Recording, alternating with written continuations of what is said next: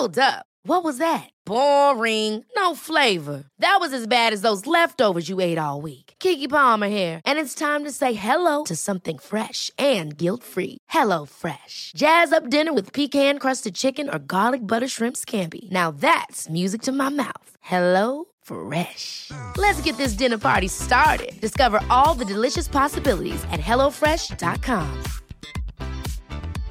This is Paige, the co-host of Giggly Squad, and I want to tell you about a company that I've been loving, Olive and June. Olive and June gives you everything that you need for a salon quality manicure in one box. And if you break it down, it really comes out to $2 a manicure, which is absolutely insane. It's also so easy to get salon worthy nails at home with Olive and June. The difference between how your nails used to look when you did them yourself and now with the Mani system is a complete game changer. The best thing about Olive and June too is it's a quick dry. Dries in about one minute, lasts for five days, and full coverage in up to one to two coats. Visit oliveandjune.com slash perfectmani20 for 20% off your first system. That's oliveandjune.com slash perfectmani20 for 20% off your first system. Hello, everybody. Welcome back to the Two Norries podcast. I'm your host, James, and I'm joined as always by my good friend Timmy Long. Hi everyone. Sean is on the old production. How are you, Sean? Podrick is on the couch. How are you, Podrick? And Gary Skyner is our guest today. How are you, Gary? Hello, everyone. That is a wave, by the way. yeah. Because you're a thalidomide survivor fr- and you're from Liverpool. Yes. So tell us, what is thalidomide? Thalidomide, surprisingly, most people under the age of 40 don't, don't seem to know about it, including medics.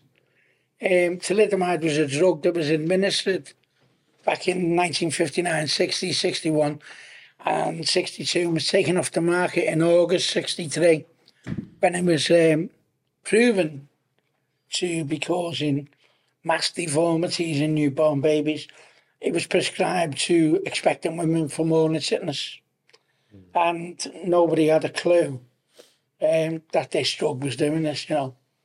Um, anyway, it became apparent that it was the culprit, and they immediately pulled it off the shelves.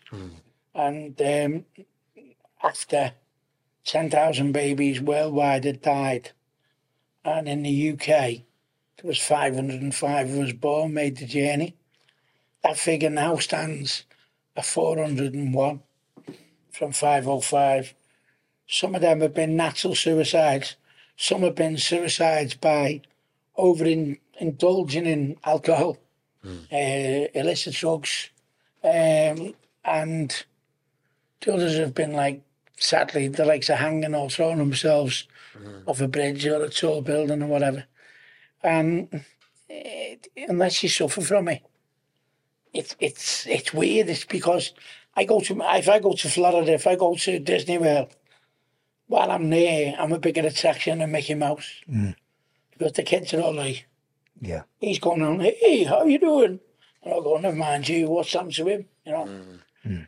and it's them glares and stares doesn't affect me. Affected me mum more than me. Affects me girlfriend more than me. Uh, for me, like I'm used to it. You know, I've had sixty years, of, sixty-three years of people going proper gawking, not just like the odd. You know, proper like Yeah. up and down. How was that? How how was it growing up in school? You know, kids can they're not aware of of of their mouths and what they say as a young age. You know, how how was that for you? How was it? Was it a difficult experience? It's, it's all kinds of names, spaz, short arms, how to wipe your ass, uh, uh, Skippy, the bush kangaroo, because my arms are up here. Uh, and I used to just go, and that was it, you know. I kicked him up the arse to school, bully. Yeah. I'd get uh, a good kicking from me and I'd get battered. I mean, I must have gone through three pairs of pants a week, getting dragged down the playground. But my ma always said, you know, you've got a good head, you've got a good pair of legs, give as good as you get. And so I didn't get pampered from that point of view. But psychologically, it hurts. Of course, it hurts, you know. And how did you deal with it psychologically back then? And how were you dealing with it? Yeah. I thought I dealt with it really well until um, 2011 when for some reason or other I just a- number of things happened on one particular day, and I can't even put into words what it was. It was like there was there wasn't much milk in the diary. Me and my ex-wife were, were battling like mad. The kids were at me on they were on my case. There was about six or seven things happened on this particular day. And I drove out the house and I went to Morrison's, which is a, a big superstore in England. And I just bought 40 paracetamol, took them in the car, and took the overdose on Southport Beach. And the police were looking for us and all that. And that was the first time out when when I had to go and see my doctor after I was released by the psychiatrist. He said to me, Cook, he said, excuse me, I'm dying of cold man flu. Um, Dr. Cook, who's known me like most of my life, you know what I mean? And he went, are we all right saying the exact words on here, yeah? Yeah, yeah. Go ahead, say what you want. And he went, You fucking get in here. And I said, What? And he went, Fucking get in here now. So when Monty got me medical records and he threw them on the fucking desk and he went, What the fuck's that? And I went, What? He went, Being admitted for an overdose. You. The most positive person I fucking know. You. And he, I went, and then he realised then, you know, he must have thought, fucking hell, I'm going don't want to add to his Yeah. grief. Mm. And he just said to me, um, Gary, honest, if I was a betting man, the last person in this surgery I look after, think they would take an overdose would be you. And that's why it's a massive shock. So I said, so why? So he said, well, you're like a boxer. He said, you've gone for the last 53 years of getting bang, bang, bang, bang, bang, and jumping up off the canvas. And every one of them has took its toll. And on this particular day, a number of them have gone, Yeah. and it's been too much. You, you couldn't get off the floor, and that was it. And I thought that was a great way of summing it up. Yeah. Do you, know when, do you know when you were younger in Liverpool, obviously famous for football, among other things, were you able to participate in sports? The which Were you able to participate in sports when you were a young lad? mad on football, mad, mad Liverpool fan. Um, become great friends with the late great Bill Shankly. He was, uh, in fact, I, I, I, I run my own street team when I was, uh, I was 14. And I picked a, a paper called a Catholic Pictorial, done a feature on me, a kid of 14, running his own school team, his street team, hmm. with school kids in. And Bill Shankly, she was doing a story on him. So she said, What do you do for the strip? So I said, Well, we all bring our own socks and shorts, but we've got a set of amber shirts. So with it being Liverpool and Everton, after lads would turn up with white socks and white shorts, and after lads would turn up with red socks and red shorts, and we'd all have an amber shirt on the same shirt. Mm. So she told Shanks, and the day before we played Stoke City in 1972, that it was the game the day after the Gordon Banks lost his eye in a car crash. Oh, yeah, yeah. So I remember it really, really well, you know. And I thought he was just going the ground for tickets. And I'm sitting in the car and she got out. She went, come on. I went, what? This is like 11 o'clock on a Saturday. Come on. And I went, what do you mean, come on? She went, come in with me. And I went, all right. She doesn't want me sitting in the car on my own. Hmm. I went and he come down the stairs. Hello, son. You must be Gary. Hello. How are you, son? You're on your own team. I took us into this like fucking mortuary. And I had like fucking cabinet, big grey cabinets with all like heated fucking rollers inside them. And all the strips were all folded fucking grey. You know, not like now where they're all hung up on the fucking thing. Because nobody had names on the back of the shirts then. Yeah. And he went, right, son, let me see what I can do for you here. And he went, one, two, three, four, 18, 18 shirts, 18 shorts, 18 pairs of socks. He says, and take them well, son. And that fucking big bin bag. Put them in the bin bag. And I was like, fucking hell, is this happening to me, you know? 14 year old kid. So we all had our fucking sleeves rolled up We're like, some of the lads, big lads, I've always been a big lad, fat cunt, a fat bastard now. And, um, but it was amazing to get that. And then I, w- I spent most of my life in Alder Hey Hospital in Liverpool having operations on my fingers to, for them to be separated and I've got plastic uh, radius in both arms. And across the road, Eaton Road was where, so you've got like Alder Hey Hospital here. Eaton Road's the main road, and if you go like half a mile, Everton's training ground is there. So, right in front of Everton's training ground is Bill Shankly's house. He actually backs on. If you climbed over his wall, Hmm. his back garden wall, you'd be in Bellefield and Everton's old training ground, you know. And I've gone in, my main first job as a kid, used to go in the cake shop. And there are women and say, here he is now. And I'm always laughing and joking with the women, you know. Uh, four jelly creams, two sausage rolls, uh, custard cream and all that. And then this our woman was stood there and she went, uh, this is one of your Bill's mob. To me, uh, to her. And I, I went, who is she? And he went, who is she? I went, who is she? I said, that's Mrs. Shankly. I said, oh, I said, I said, your husband has done me the biggest favour, you know. Oh, she said, you must come up the house and have a cup of tea. And, and two days later, I've gone up the house at dinner time. She brought me a sausage roll, cup of tea. I'm in fucking Shankly's house. And you could smell the soap upstairs and he come down the stairs. He'd left Liverpool. He's retired. Yeah. Had a pair of red slacky bottoms on with a white stripe and a white string vest. And he went, hello, son. I hope you're keeping that good, son. Washing it regular. aye." and I'm like, fuck him hell. You know, like, this man's a fucking god, isn't he? And I'm, I'm sitting in his house, you know. So, Yeah. and I, I've, I've, I loved football. I was, a, I was a very good footballer. I played out in Spain and Germany and France, uh, Italy uh, for Unity Boys Club. Uh, and I'm, I'm past my coaching badge, uh, qualified Class 1 referee. Um, I, I am still to date the most successful amateur football manager in Liverpool Sunday League history. Well, Uh, The, the Business House League has got six divisions. So five and four play for the minor cup. Three and two play for the junior cup. And one and Premiership play for the senior cup, you know, for the Premier Cup, Senior Cup it was called. Now no team since the league started in 1924, I think it was, has ever won them three trophies. So like Merseyside Police, who had a team, didn't win it in 1988 and then win it again in 92.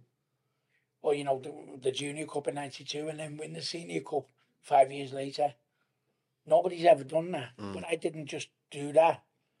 I got, I won the fucking trade and in succession. Hmm. You know, Yeah. that, so three years on the run because we got promoted. You know, we battered battered everyone in the fifth division, so they moved us up a division because it was fucking waste of time. yeah, yeah. You know, so they put us into the third division. We fucking battered everyone in the fucking third division, second division, uh, for the cup, and then they put us in the first division, and then we won the fucking cup against. We were in the first division when we won the senior cup, if you know what I mean. And um, it was like being the talk of the town, you know, people saying, who the fuck's it? You know, I me, you wouldn't think he'd be able to fucking do much. But I'd put the goals up myself, you know, I'd fucking, um, I'd be there slotting them up on the grass. I'd have them all set up so when the lads come, they just pick them up and Yeah, yeah. stuff them in the ground and all that. What was it like then? Uh, so sport is a big part of your life. What was it like being a teenager growing up with girls and uh, so- socializing and stuff like that? Where do? Was it difficult? What, what was it like for you when you were a teenager with girls? You know, when you're in the dating scene and stuff like that. A funny story about that, about girls. Me, my mate Jimmy used to do all the doors and all, this. uh, And um, we'd go on, we'd go on the ale fucking- and then go to town, go to a club.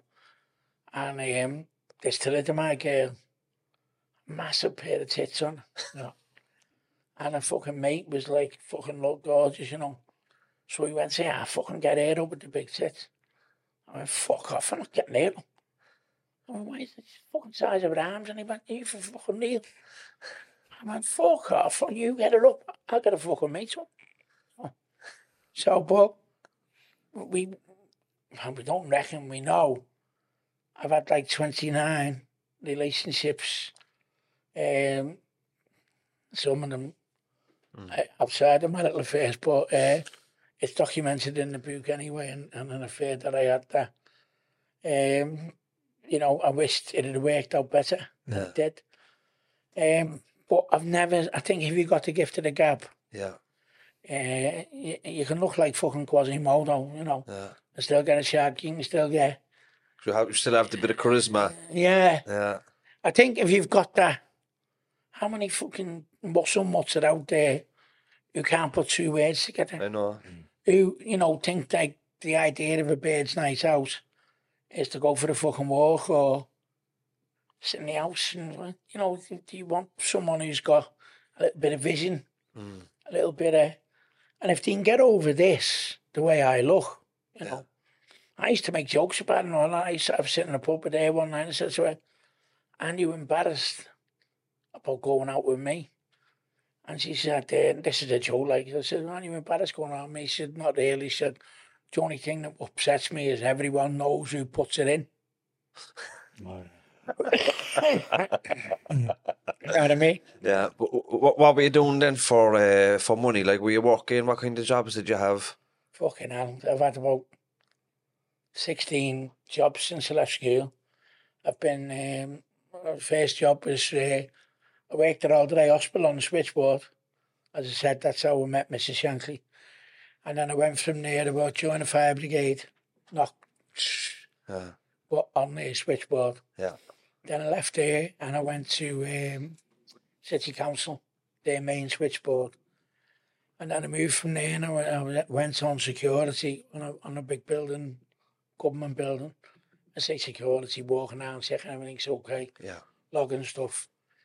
And then I worked for the messenger service and I was just a fucking, these jobs were for people who can't fucking do anything. You know what I mean? I went, fuck this, I've got to get out of this. Not challenging enough. Feel like. No, you know.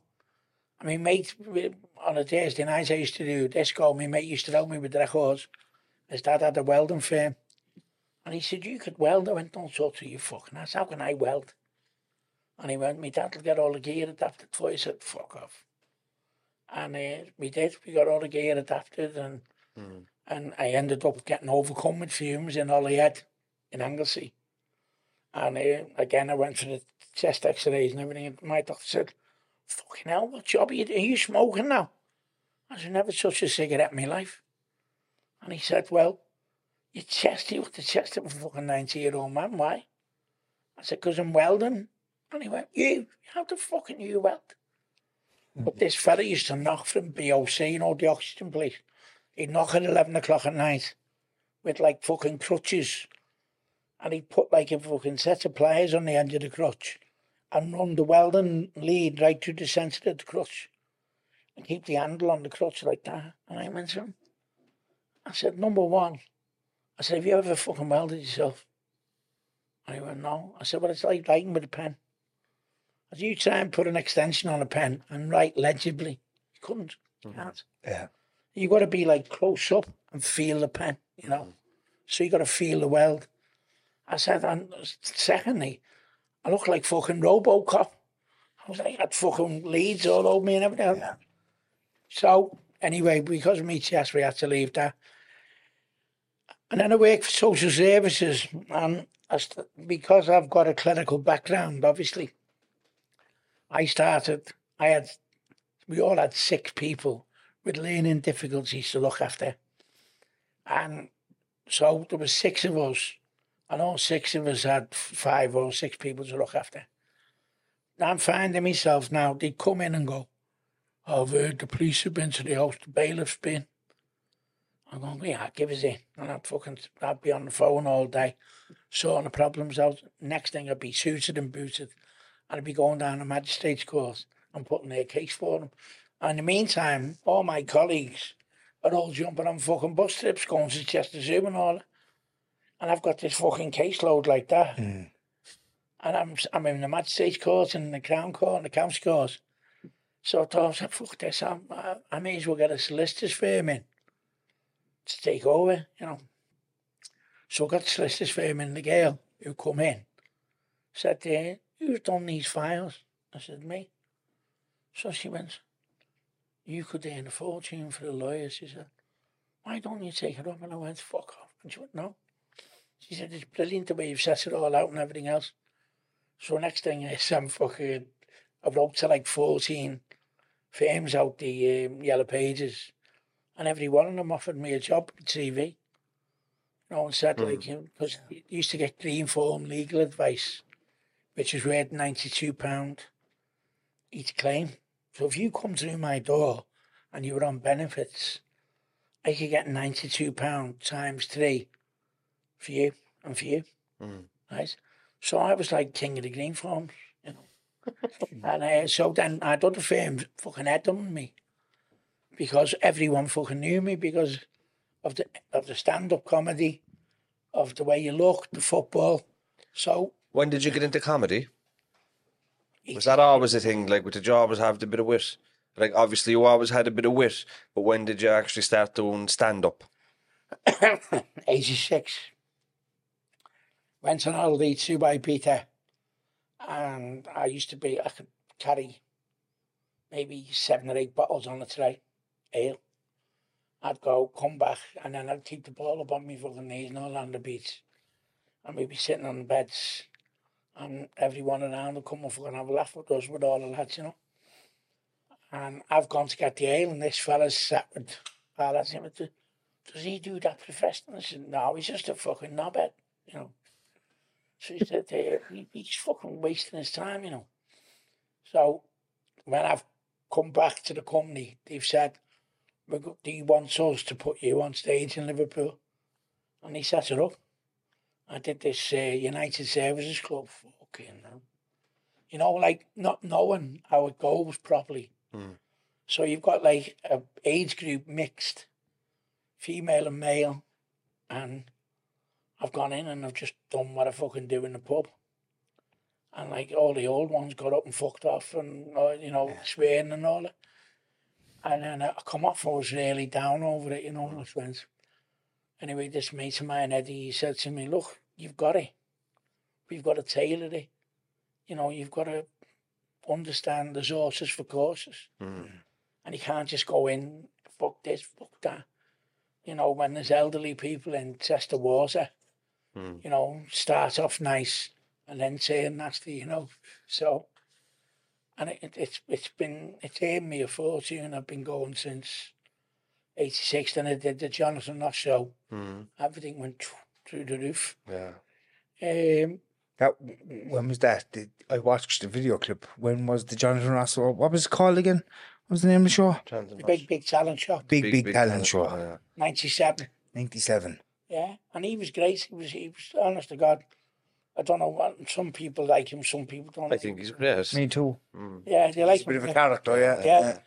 But in the morning we went, we went down on the train, and my youngest Holly was six, and she's like, "I'm going on the telly, I'm going on the telly," and I was for oh, fucking this is great, you know. So ITV picked us up in a car, took us to the Midland Hotel in, in London, told us, you know, tomorrow morning you get picked up at eight, and give us the itinerary for the day. So I'm thinking, fucking hell, everything's great now. It's just down to me, you know. So we get to the studio, fucking like this place, you know. Got a camera, wires, far bigger, you know, scale. People running everywhere, fucking busy, big flashlights. And our Ollie come over to me, said, Dad, I can't do this, I'm not going. I went, oh, don't fucking say this now, you know. Mm. And she went, I'm not going on. I went, so, anyway, he walks in, down about the same time pair of jeans on, fucking Aran jumper. What go? How are you? I went, all right, yeah. Man, I've heard a lot about it. He said, hey, you looking forward to it? I said, well, I fucking was till five minutes ago. So my daughter pulled out and he went, for? I went, she's terrified. Oh, where's she? I went, there. What's her name? I went, Holly. He went, Holly, here. Do you know me? She went, you're Jonathan. I went, yeah. He said, can you draw as good as me? And she went, don't know. And he went, right, stop, everyone stop. Get some felt tips and bits of paper. And me and Ollie are going to have a competition. And he took it in his fucking dressing room. and they brought the, the girls, you know, the set girls, set of fucking coloured felt tips. They've shut the door. It must have been about 15 minutes later. They've come out. What? Everyone stop. I went like that. Two pieces of paper he went. Right, that's my yacht. And that's Ollie's yacht. Which is the best yacht? They've all gone. Oh, Jonathan, yours is crap. And she's gone, mm, see. and, I, and he went, you know, it's a shame you don't want to be with me tonight. She went, no, no, I'll do it now. and I said to him, you're a fucking genius. He's She's here. There's a bit of crack, yeah. Genius. Yeah. We said, go. I've got three girls myself. He said, I fucking love kids. I know how to deal with them. Yeah. I said, fucking hell, John, that was brilliant, eh, you know. Yeah. Was that your first time uh, performing your comedy set on uh, TV? uh, in a in a comedy setting, yeah, because all I've had is people shooting the camera in front of about the disability angle. Yeah. This was all about, Your talent. yeah, the talent, not about is it spaz, is a disabled lad Yeah, yeah, yeah. who tells jokes. This is about, this is a fella, fucking doesn't matter what's wrong with him. yeah. This is what he does. and If you're not funny, they're not going to have you on. Like, Yeah, and he's good at it, you know. uh, uh, and it was uh, you know, it was an experience. A fella rang me the following day, a Jewish fella, give me his card, and I went, uh, he went, I want, I want to speak to you tomorrow. So I'm getting all fucking excited, thinking, wow, you know, London management and all that. And when he rang me, he went, uh, you, you've got to be one of the funniest men I've ever met in my life. And I went, oh, fucking hell. I'm thinking, come on, talk fucking telephone numbers now, you know. And he went, but you'll never go on a telly uh, as long as you've got a hole in your ass. And I went, why? Fucking deflated, you know. Why? And he said, because these producers, look, you're a young producer. You've got a six foot good looking fella, white teeth, nothing wrong with him. Goes out there, does a semi good job, and nobody causes any problems. You got you, short arms, you know, overweight, blah, blah, blah. You go out there and you fuck up, right? He's the biggest bastard under the sun. He exploited you. He used you for your disability. That's what some people will say. mm, Oh, or take it the other way. You go out there and you fucking storm it and you become a household name. But he's not guaranteed that that's going to happen. yeah. So who does he pick? He picks the six foot, white teeth, no problems. Safe bet. Mm. Yeah, say gives himself an easy life, and he, it's what we would all do. Mm. That's not. That's a mental to me. That's someone in the business mm.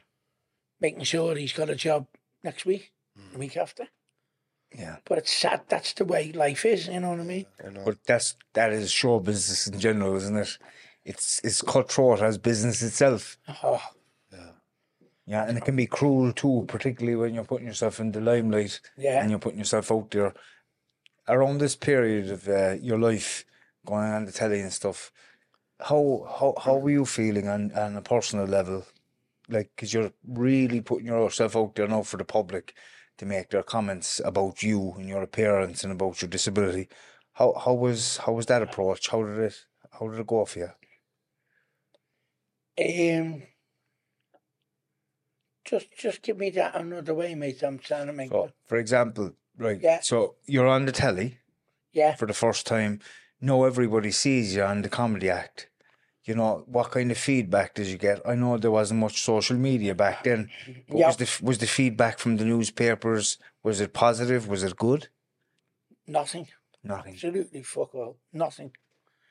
Other than they had a gig in Scarborough the following Monday. And I got out the car to ask for directions.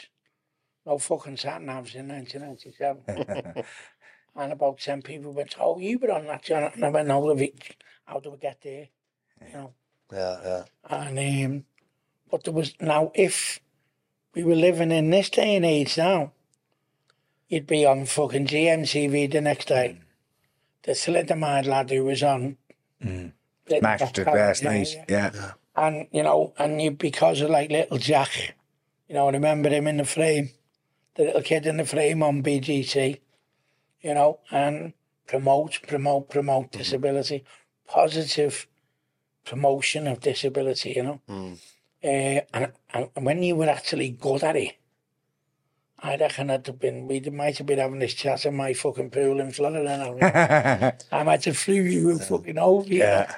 Was there ever any um, compensation for thalidomide survivors from the government?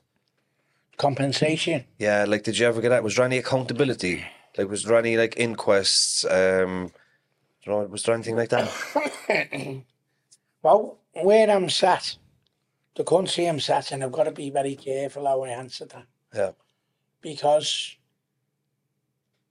it still is with the actual company that that in, brought the drug in from Germany, from the drug company Grunenthal. And in 1986, and a lot of people who live in Ireland will remember it, there was the, the Guinness fraud trial, okay? And Ernest Saunders, who was their chairman at the time, was in prison for four years, five years for insider dealing, along with three of his colleagues. But for some reason or other, the takeover still took place. So Guinness and Distillers merged. And then they merged again with Grand Metropolitan, who do the luggage. And, uh, and then they merged again with Moët and Chandon, you know, the champagne. And they gave themselves this fucking highfalutin name called Diageo, Diageo, yeah. Diageo PLC. Guinness could have just fucking walked away from us. No question about that. They could have just said, you know what, it's got fuck all to do with us, forget it. But if I'm bluntly honest, um, they attempted to do that. So I threatened them with blackmail. I had to get involved with footballers like Michael Owen, Prince Naseem Hamed. Um, I had to threaten a worldwide boycott of Guinness's products.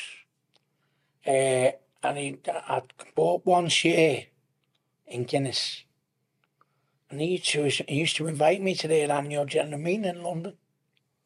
And he'd fucking patronisingly give me a little miniature bottle of fucking Johnnie Walker Red Label, my favourite drink.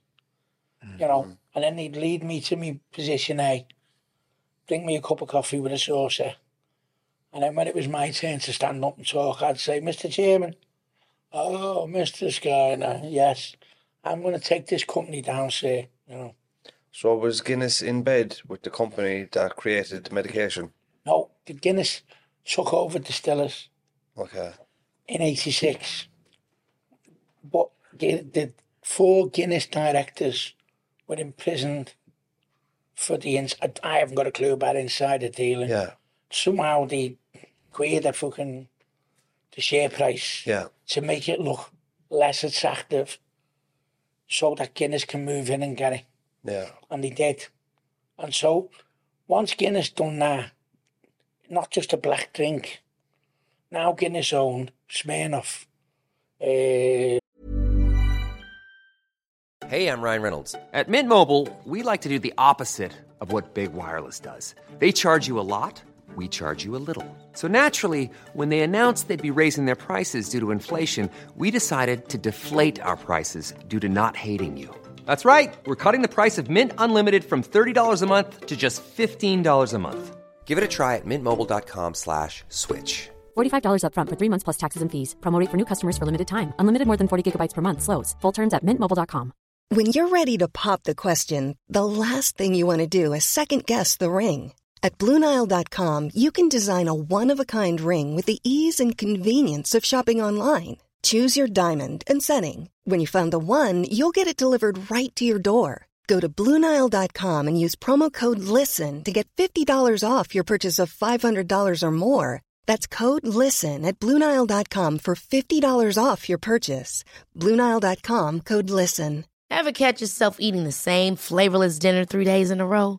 Dreaming of something better? Well, HelloFresh is your guilt free dream come true, baby. It's me, Keke Palmer. Let's wake up those taste buds with hot, juicy pecan crusted chicken or garlic butter shrimp scampi. Mm. Hello Fresh. Stop dreaming of all the delicious possibilities and dig in at HelloFresh.com. Let's get this dinner party started.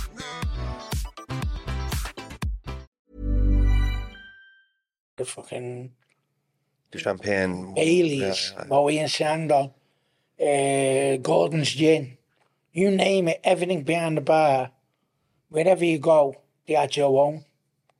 Right, and but they had to acquire distillers, and they've just gotten bigger and bigger and bigger. They've turned over probably between four point eight and ten billion a year, even during COVID. They recently put the price of the pint of Guinness up as well, on, uh, Yeah. by tw- 14 cent or something. You see, in 1999, when I wrote to what was Guinness then, the, a fella called Sir Anthony Greener, who was their chairman, told me to fuck off, basically. So was anybody ever held responsible for, for what happened to you and thousands of other people? Never, legally, never. Never. Never legally, no. But how did they actually get away with putting uh, a medication like that on the market? And was it was it actually was were there was there research and and tests done to say that this medication was the the cause to your your um Well- abil- disabilities? It's never been proven that the money that the distillers paid, that it was honest to God, it was it was a fucking genial move. And and uh, are we all right for time? Yeah. Yeah. Okay, so your two parents of of two kids who've just been born now with deformities like me. So now you're thinking, fucking hell, schooling, all that. Clothes, what they would do, people skitting them, all that. And as the years have gone by, the parents have set up an action group. They've gone to lawyers. What do we do now? Blah, blah, blah. The problem with with um, Distaval, thalidomide, was it didn't damage me. It it didn't damage me mum, who was the consumer. She consumed it. Didn't do it any fucking harm. And was had you more siblings after yourself? And Yeah. they were all perfect because So- she wasn't on them meds. There was no legal peg to hang your hat on. If you took that drug and it damaged you, you've got a legal peg. Mm. If you take that drug and you're carrying another human being, there was no law in place. Okay. There was only two laws, the Poisons Act, but it didn't poison anyone. Mm. So you can't use that. Okay. Um, and uh, the other one, I'll think of it now. so legally, to go to the High Court and say, under Section 21, Paragraph 6 of the Poisons Act, Mrs. Skyner was, you know, poisoned contrary to common law. There was nothing to hang your hat on. So it had to be negotiation and campaigning. And if it wasn't for Sir Harold Evans, who was the editor of the Sunday Times, who ran a 12 year campaign to fucking to, to shame distillers as it was at the time, shame them into doing something. And they gave 505 thalidomide victims 10 million pounds between them. Admittedly, that was back in 1973, which 10 million pound then was probably like 100 million now, mm. maybe.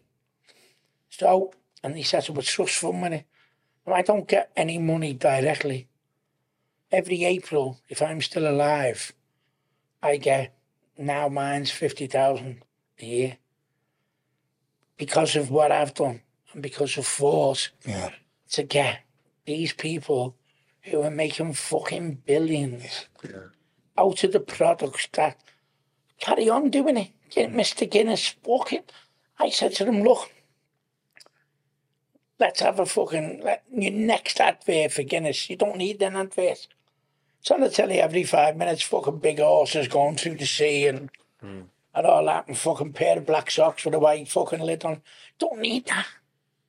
Just say, like get fucking 401 of us who were alive, all in a fucking field with a fucking, um, what's it, a drone. And all of us sat in, you know, the ones in wheelchairs and everyone looking up at the camera. Guinness, pure genius, no longer pure greediness. Hmm. And I would fucking, you know, how much did he spend on advertising Guinness? Hmm. He wouldn't need to. People would say, fucking well done. You said something there. You said some of the survivors are in wheelchairs. Is does it affect the, the hands and legs, Gary? For, for some people have got no arms and legs. None I'm one of the luckiest ones. Okay. I'm one of the, the fucking very, very lucky ones. So there's some people out there and they have no arms or legs. Yeah, remember, arms and no remember legs. we met uh, Dr. Austin Carroll? Yes. So he's a thalidomide survivor, similar to yourself. He's got the short arms. Yeah. Um, but his his legs are okay. He's a bit short, but his legs are okay. And he was uh, involved in Paralympics and all this stuff as well. You know, very athletic. He set up, he set up a GP outreach service for homeless people in Dublin, and uh, lived a very active life. Still does. You know, he spoke at the same conference we did. But he taught me, he said that most of the survivors, he said, are they've either died by suicide or they're at bed bound and they have no quality of life. He said, I'm very, very lucky. Uh, would it be that be your experience in England as well? Yeah, but the Southern Ireland victims have been shit on from a great height. Say that again, Gary. The, the Southern Ireland victims Yeah. Have been shit on from a great height because it wasn't it wasn't given to like with all due respect to your country, it's small compared to Yeah. Great Britain, okay? And so if you imagine um, Ireland was was supplied by directly by the German government and by the German drug company who literally don't give a flying fuck about one of us, any one of us. They've got a scheme. The Irish victims in, you know, Dublin, Cork, with all that, where they have to write to the drug company and say, eh, my garden's got a big hill and I can't get up it. I need a, I need a disabled friendly way into my house. And they've got to pay the first five grand of that 12,500. They give them 12,500 euros a year. Fucking hell. Yeah. So, but because the British government, Pushed for it. that well, they, they they described it in all their literature as literature as a wonder drug. Yeah. So every time I write to fucking MPs, I say, "You're right. It was a wonder drug." I often look in the window and think and wonder where me fucking arms went. you know, I, I wonder where the fuck did they go? You know. Yeah. And it would and said like that's what you called it.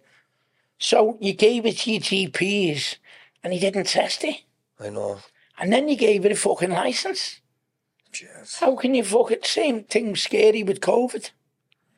You know, let's hope touch wood Yeah. that isn't going to happen and come back and bite us on the ass. Mm-hmm. But you can't just go giving the public fucking concoctions that's never been tested. Yeah. I'm living fucking proof of that. I'm living proof that you cannot fucking. Yeah. I'm doing that, you know. How how would you uh, classify your life? No, you seem like a very very positive man. Yeah. you know, Yeah. and you're blessed to be honest with you that you grew up in the surroundings you did, where you had a mother and father, particularly your mother, uh, from what I understand, she was very very helpful and she pushed you. You know, so you're very lucky. How would you rate your quality of life? I don't know. It, it, it's, it's probably a tricky question, but because you don't know what it's like to live without the, the disability. So, how would you rate your, your quality of life at the moment? I think I'm a very lucky man. Uh, I'm a lucky on a number of fronts, and I'm unlucky on a lot of fronts too. I'm lucky in so much as that you two lads have got this, you know, here, and no doubt you go to the pub or wherever, you go for a meal. Oh, hey, mate, I've listened to your podcast and all that. So you're not just an ordinary Joe anymore. Mm-hmm. People know you, okay? And with me, I stand out because of my physical disability. So that's got me noticed, you know. And I'm of the opinion that if you stand out physically, you should also stand out mentally as well, with a positive mental attitude. I think people expect when you're disabled to be a moping, moaning, miserable bastard. You know mm. what I mean? God, the world owes me a fucking living. No, people fucking hate me because I genuinely, when I'm coming after you, I fucking come after you. You know, when I tell you I'm gonna fucking turn up, I fucking turn up, you know. And um, so they know. And they can't frighten me, they can't fucking, you know, threaten you with this and threaten you with that. I mean, I've had fucking police turn up on my door wanting to arrest me because I found out what a fucking High Court judge was up to. Overriding documents from me, you know, within the trust fund. And I've gone, like I said to the, and the copper went, uh, he, he, when the coppers come, he said, uh, you, you said you've threatened direct action. What do you mean by that? I said, I haven't fucking decided yet. Yeah, I might come and shit do their letterbox. Through the letterbox, I don't know, might shit on the step. I said, but when I decide, they'll find out next, won't they? So I went, but I'm scared, I'm, I'm wary of the word direct action. So he said, do you wear, and he fucking walked right hands for you know. And he said, "Uh, uh, have you got any arms here? I said, fucking no. of course, fucking not. And he went, any guns? And I went, oh, fuck off with you. and he, he went, say, you're not being very helpful. So I said, well, yeah. And now the next fucking trick is, have you got any fucking cuffs to fit them? You know, and they're all on body cam and all that. I said, get this in the, on the cam. And then, the, you know, fucking, they brought five coppers to my house. All because I fucking rumbled them. I know what they're up to. Yeah. know what I mean? And they don't fucking like it. They don't, honestly. What's your New. What's your life like today? Are you gigging? What's your life like today? Are you still doing stand up? Are you doing gigs or talks and shows? Excuse me. Um, I campaigning wise, um, we've we've. I don't. I can't see us getting anywhere with anything else now. Um, we're all 62, 63. Uh, we've we've got four hundred and one left now. In the last twelve months, we've lost twenty two. One, twelve Uh, so the mortality rate, they would argue, is the same as the populace. I would disagree with them. Um, and the fact that they've got 186 million pound in the trust fund, and they're drip feeding us with it. I know. Now, when I die, if I drop dead going out of here tonight, that money dies with me. My girlfriend sat in the hotel waiting for me now. She won't get a fucking penny. My two kids won't get a penny. And that goes for everyone. Every thalidomide victim is exactly the same. Yeah. You know, so, They'll never get through that money. yeah, no, we don't even get a penny to bury us. I fought long and hard. I went on, they've got like an internal committee of suckholes. They have like 12 cherry picked ones of us, like me. Hmm. How the fuck I got voted on, I do not know, you know. But I didn't expect that. And then I got all kinds of fucking weird, you know, they're saying, hey, you've got to you've got to have a course for you to go on about how you how you address people. And I went, fuck off. Well, I mean, and they went, see, and I went, fuck off.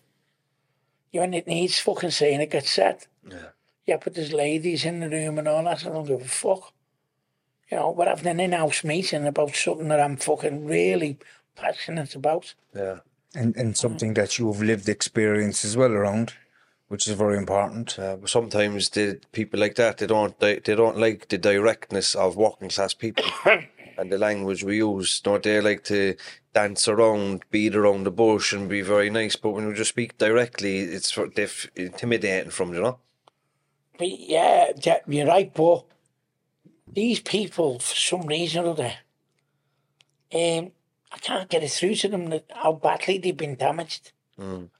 And you can imagine a lot of them, a lot of these kids, you know, Yeah. 62, 63 now, they they're getting 40, 50k a year.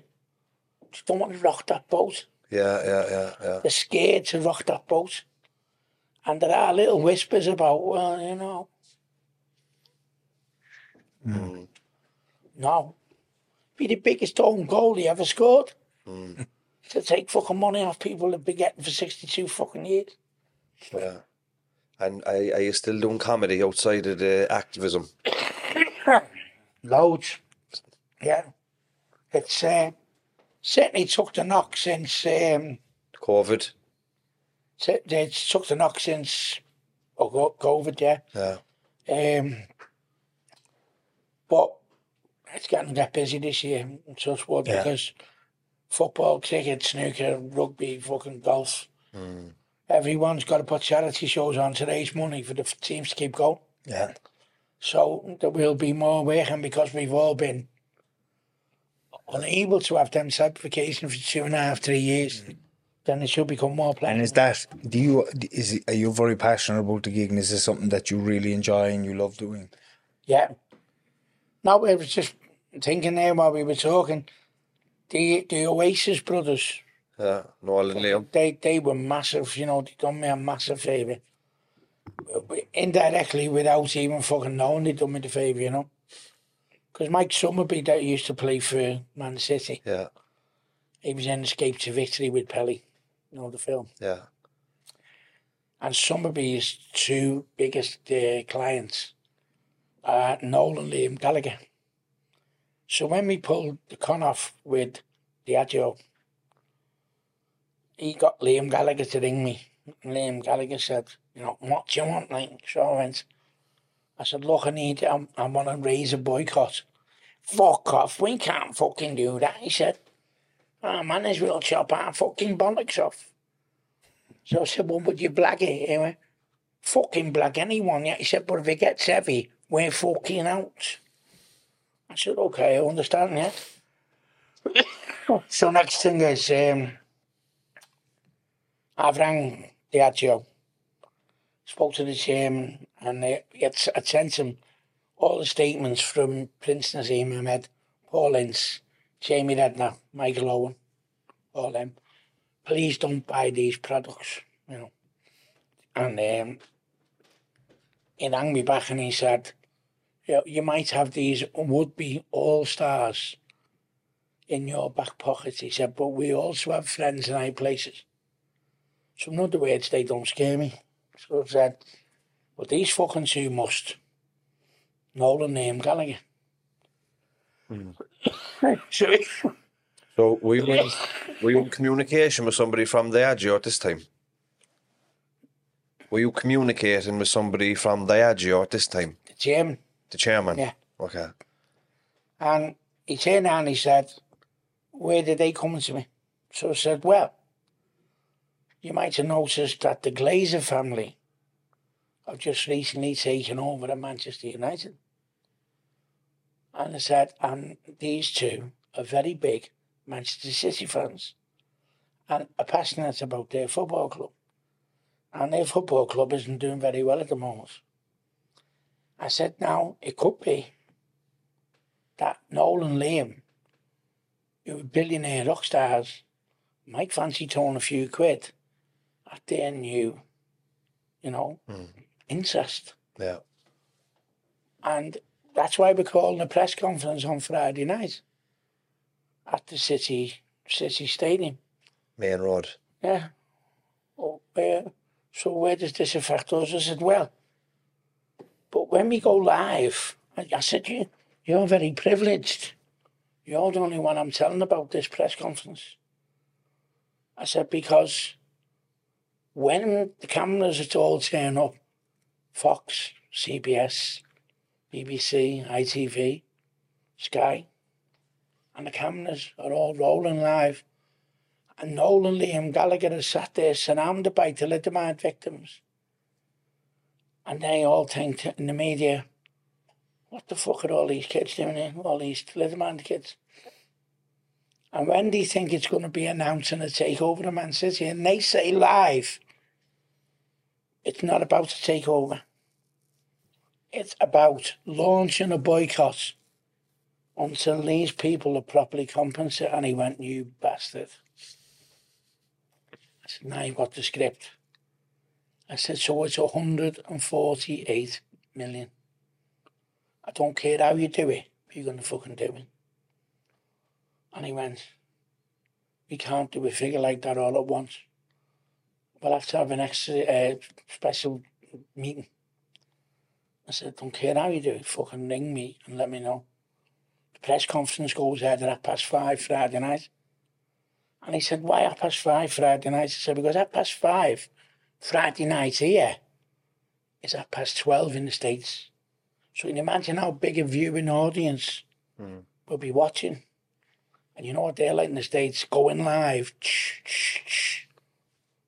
Okay, he said, I'll call you back. That was at four o'clock in the afternoon. He rang back at fucking half eleven at night. Them fellas don't work them fucking hours. Hmm. You've got your 148 million. What we're doing the stage stage, stage payments. As I, as I said to you before, I don't give a fuck how you do it. You're gonna fucking do it. That's how the money came. Yeah. So that was how we got that one. Uh, and they signed a, a deal now for life. So that money comes in every year at 14 million a year now. And they've extended it, so we're getting even more than that now. So how much you get? 50,000 a year. I do. Yeah. Yeah. But that's just to help you to, to survive and to get by. Yeah. Do you know? what? I'm lucky. I've, I'm a lawyer by day. Yeah. That's it. Are you still working uh, as a lawyer? Yeah, yeah, yeah. Yeah.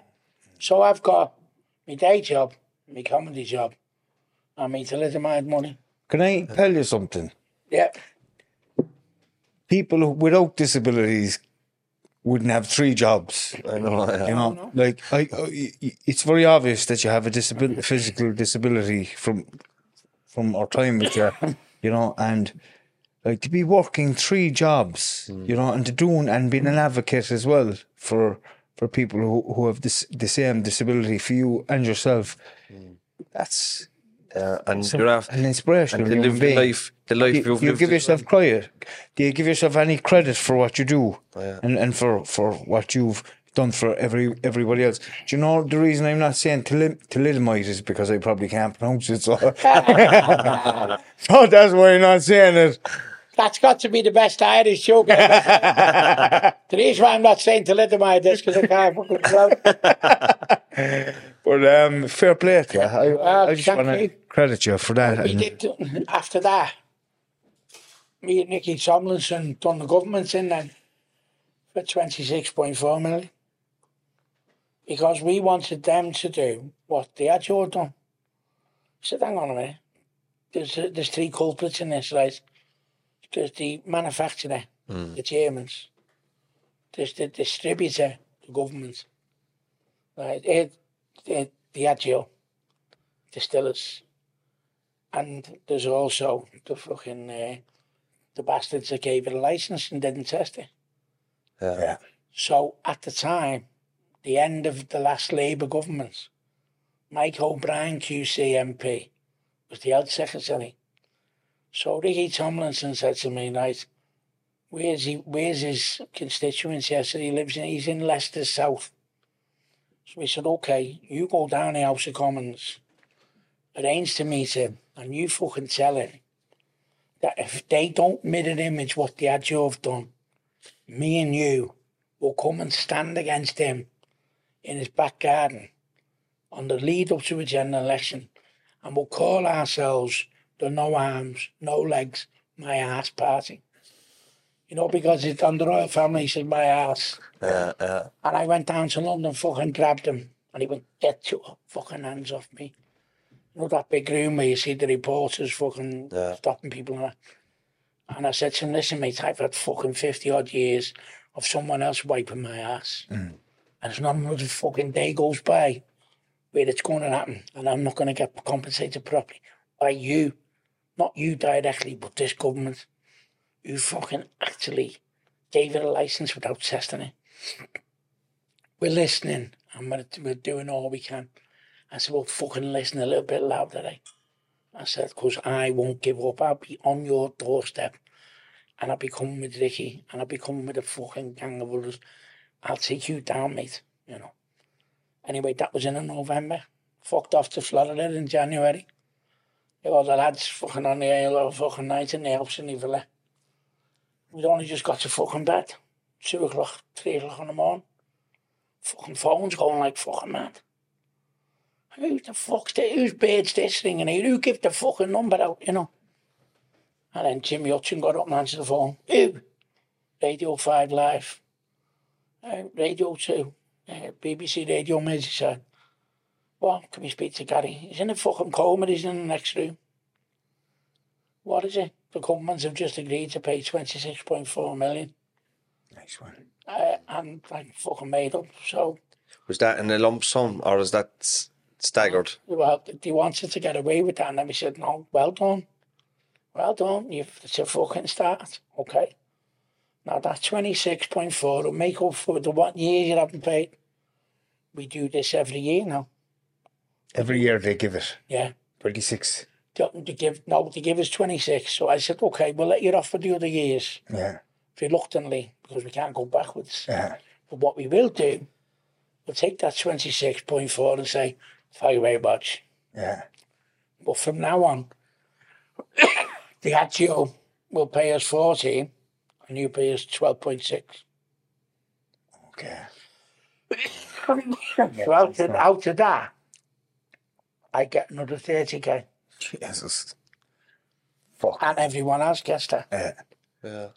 Now that's because you've got to see a route from A to B. Yeah. And we look, I don't like doing this. I don't like doing this to people, but they don't mind hiding behind hmm. draconian laws hmm.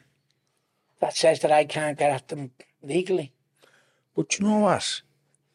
If people like you don't start doing what you're after doing to the government and Diageo, they'll just keep getting away with it then. They'll just keep doing the same stuff to people because they know people won't stand up. And if it's after taking somebody, I know somebody like yourself with your own disability, they, they take a stand against these corporations and governments. You know, you're putting the rest of us to shame, to be honest with you. Yeah. Why not? Yeah. You know what I mean? They're, they're, on, they're making billions, Yeah. I know. fucking billions. So, but it had to be done. Yeah, but it takes a lot of determination as well. And you, like uh, what Timmy was talking a while ago, you know, like you've had the challenges in your life, but you've lived amazing life as well. You know, with stories with you know the Oasis and Bill Shankly and all these people. You know, you've lived a, you, you and you still live a great life. You know, but it's a Paul just showed out there that you have a pilot's license as well to drive a plane. Flying a plane, yeah. go ahead quickly. Tell us a little bit. Have you got a plane? Sent them the footage. This thing of we send you the footage and put. So what can't Yeah, what can't speak can't lie. so you know what I mean. Just put the footage in. You got all the footage there. Yeah, yeah, yeah. You know what I mean. It's um, I'm I'm very proud of what I've done. You know what I mean. Very very proud of what I've done, and uh, and keep doing it. So you should be. So you should be. Do you know if people, do you know if people want to book you for a show or a gig or an event to have coming up? How do they do it? Well, I think that my best tool in my armory is the motivational side of things, right? Mm-hmm. where you get no disrespect to the people I'm going to mention now. Yeah. So then I'll find who climbs a fucking mountain. You know, Kelly Holmes, who runs around the block quicker than me and you. Uh, Dame Kelly Holmes, you know. Yeah. Uh, and they're all on 10,000 a gig. Um, and they've all been born privileged, gifted, yeah. you know. So they come to the school or they come to the college and they say, uh, well, I've went Dame now and I've fucking done this, done the other. Yeah, well, very commendable, great. But yeah, have a listen to this fella. He's nowhere near as dear as them. He's come through it, you know, from the very beginning. He's seen the pitfalls. He's seen how big Becher's Brook is. And he's brought a step ladder and got over it. Yeah. Didn't jump it, but he got over it. He found a way of getting over it. And if he can do things, what can you do? Hmm. You can't sit front, You can't sit in front of me as a pupil or a student and say, I can't do that because I'll say to you, well, you're a fucking failure. Hmm. If you think that's difficult, have a look at me. Have a look at what I've done. And all it is, is getting your head down mentally a route from A to B. Mm. And it doesn't have to be a straight road. Yeah. It may be as crooked as hell. But we've got to get to B. Yeah. And there's no option. We've got to get to B. How we get there, that's another matter. Are you on social media? Yeah. Fa- Facebook, Twitter, or Instagram? Yeah. Okay. We link your uh, social media in the description, so if people want to say hi or uh, book you for an event, they can.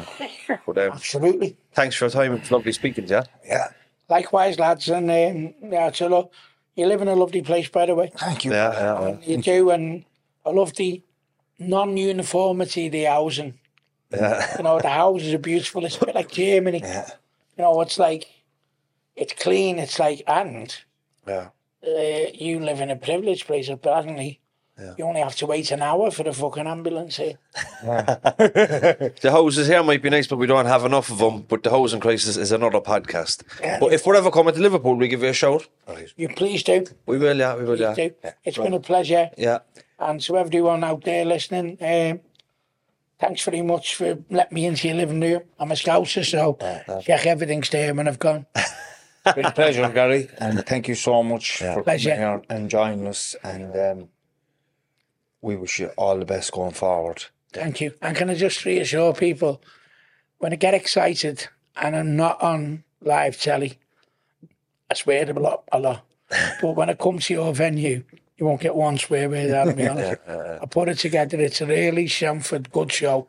And it just show people how I've achieved what I've achieved. So don't let me language put you off, and I apologise to any elderly people out there who've had the heart attack while they were listening. Thanks, Take. Gary. See everybody next Cheers, week. bud. God bless.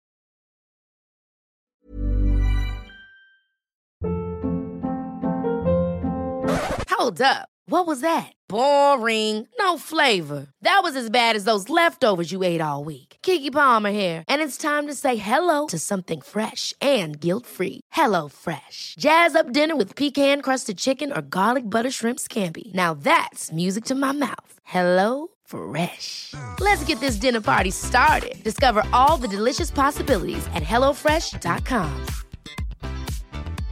Imagine the softest sheets you've ever felt. Now imagine them getting even softer over time. That's what you'll feel with Boll and Branch's organic cotton sheets. In a recent customer survey, 96% replied that Boll and Branch sheets get softer with every wash. Start getting your best night's sleep in these sheets that get softer and softer for years to come. Try their sheets with a 30-night guarantee. Plus, get 15% off your first order at bollandbranch.com. Code BUTTERY. Exclusions apply. See site for details.